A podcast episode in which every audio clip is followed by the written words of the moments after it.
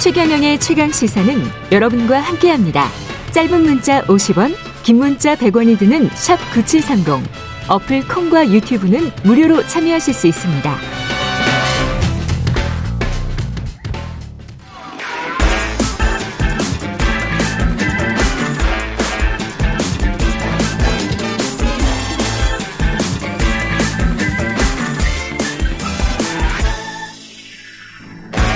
네, 최경영의 최강시사 한 번 더 뉴스. 오늘은 경향신문 박순봉 기자와 함께하겠습니다. 안녕하십니까? 네, 안녕하세요. 예, 이태원 참사 지금 뭐 한 달하고 보름 정도 지났습니다.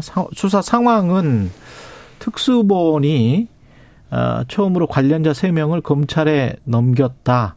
경찰이죠? 3명 다? 네, 예. 3명 모두 경찰이에요. 음. 3명 중에 2명은 구속된 상태로 넘겨졌고요. 박성민 전 서울청 정보부장하고요. 예. 김진호 전 용산서 정보과장입니다. 음. 그리고 또 한 명은 용산서 정보과 직원.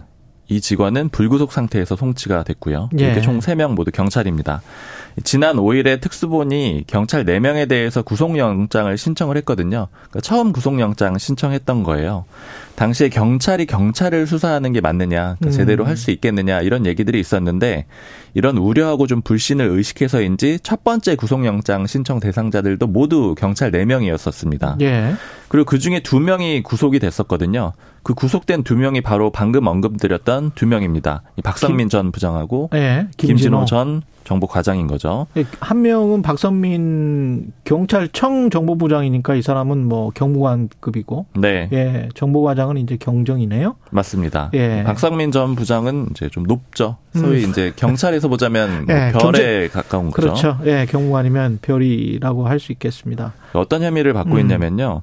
용산서가 음. 헬로윈 그 이벤트를 할 때 헬로윈 데이 때 사람 많이 모여서 위험할 수 있다. 이건 참사가 나기 전에 미리 이렇게 좀 예고하는 정보 보고서를 작성을 했거든요. 예. 그러니까 사실 참사가 나기 전부터 어느 정도 알 수 있었던 내용인 음, 거죠. 예. 근데 실제로 이태원 참사가 발생하고 나니까 이걸 삭제하라고 지시하고 또 그 지시를 받아서 삭제한 혐의, 즉 증거인멸 혐의를 적용받았습니다. 예, 증거인멸. 근데 만약에 이제 증거인멸을 안 했으면 이 사람들은 죄가 없는 거가 되네요.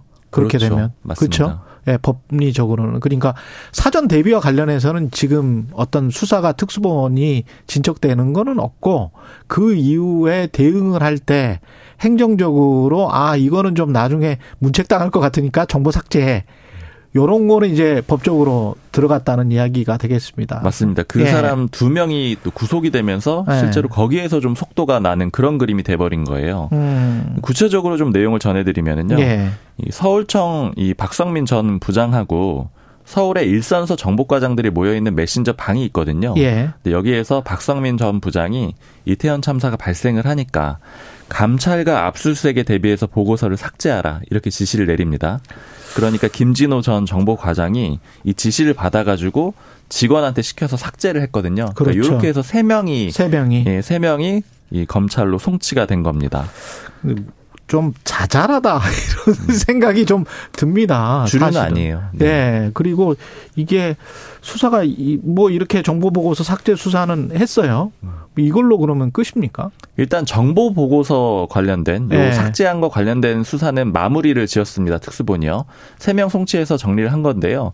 이제 원래는 이 김강호 서울청장과의 연관성도 좀 따져보고 있었거든요. 예. 혹시 이 서울청 정보부장을 시킨 게 아닌지 아. 아니면 보고라도 받았는지 이런 것들을 특수본이 따져봤는데요. 이제 결과적으로는 김강호 서울청장은 보고를 받거나 관여한 정황은 확인하지 못했다. 그래서 음. 이제 더 윗선으로는 가지 않고 요 문제, 즉 예. 정보 보고서 삭제 문제는 마무리를 지었습니다. 이러면 서울청장도 못 갔으면 이제 경찰청장 그 위에 행안부 장관 뭐 당연히 못 가는 거 아니에요? 이 관련된 것들은? 그렇죠. 물론 이제 이 정보 보고서 삭제로는 못 예. 가는데 사실 이제 갈 가능성이 지금 상황에서 높아 보이지는 않지만 음. 어쨌든 참사 대응 과정에서의 문제는 아직 여전히 수사 중이기 때문에 음. 완전히 끝났다고 보긴 좀 어렵습니다. 참사 대응과 관련해서 이제 계속 지금 수사를 하고 있는데 이게 너무 편의적이지 않나 그런 생각도 듭니다. 왜냐하면 사전 대비와 관련해서 분명히 3일 전에 그런 어떤 어 많은 인파가 모였기 모일 수 있기 때문에 대비를 네. 해야 된다라는 보고서 문서로 된 보고서까지 있었다는데 그거는 또 왜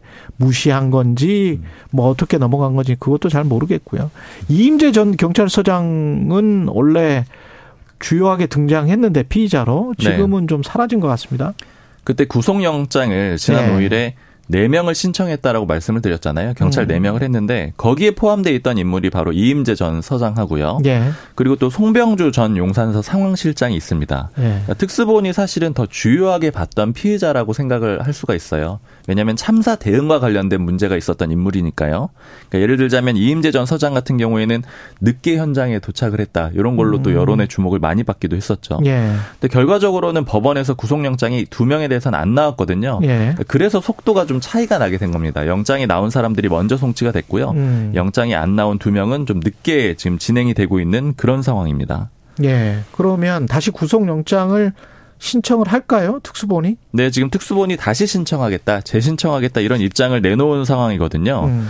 핵심 피의자로 보기 때문에 사실은 여기서 구속영장이 기각돼서 좀 수사가 막힌 그런 그림이에요. 네. 이제 보강을 할 건데요. 어떤 방식으로 보강을 할 거냐면요. 특수본이 다른 피의자들도 지금 조사를 하고 있거든요. 뭐 예를 들자면 박희영 용산구청장이라던가 최성범 용산 소방서장 이런 인물들이 있는데 이 사람들 수사를 다 마무리 지어가지고 한 번에 묶어서 공동 정범 그러니까 음. 공범이다. 이렇게 해가지고 구속영장을 신청하는 방안을 검토를 하고 있거든요. 예. 그러니까 이게 어떻게 하겠다라는 거냐면 이태원 참사라는 큰 이 참사가 있었잖아요. 예. 이 참사가 일어나는 과정에 여러 기관의 여러 인물들의 과실이 겹치면서 이 참사가 발생을 했다. 음. 이렇게 혐의를 적용해 가지고 공범으로 묶어서 구속 영장을 신청을 하겠다라는 겁니다. 그럼 이 공동 정범의 그 혐의에는 사전 대비를 못 했다 뭐 이런 것도 있나요? 그렇게 되는 거죠. 사전 네. 대비를 잘 못했고 또 대응을 잘 못했고 잘 이런 것들이 겹겹이 쌓였다라는 그런 혐의를 적용하려는 그런 계획을 검토하고 있는 거고요. 네.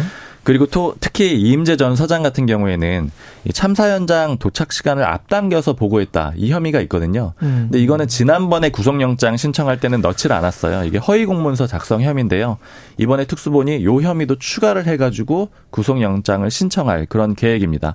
빠르면 이번 주 내에 신청을 할 겁니다. 예. 특별수사본부 특수본이 용산 언저리에서만 머물러 있는 것 같은데 음. 계속 박형 용산구청장은 어떻게 됐습니까? 이 사람은? 지금 경찰이 수사를 진행하고 있고요. 예. 사실 이제 조금 주목을 받고 있는 게 용산구 의회가 또 있거든요. 그러니까 그렇죠. 그러니까 국회하고 달리 이제 기초 단체 의원들이 있는 구 의회인 거죠. 근데 알아봤더니 여기서 이제 이런 보도가 나왔는데 지난달 21일에 진상조사 및 대책 마련을 위한 조사 요구 요런 안건이 올라왔었는데 음. 이게 부결이 됐어요. 좀 쉽게 얘기를 하자면은 지금 국회에서는 국정조사 특위 그렇죠. 만들었는데 다만 지금 뭐 공전하고 있는 그런 상황이잖아요. 네, 구의회 차원에서 특위를 만들어 만들겠다. 구의회 차원에서 진상조사 특위 만들어야 된다. 왜냐하면 네. 용산구 안에 이태원이 있잖아요. 그렇죠. 예, 그러다 보니까 특위 구성해가지고 원인 규명하고 사고 빨리 수습해서 재발 방지 대책 세우자.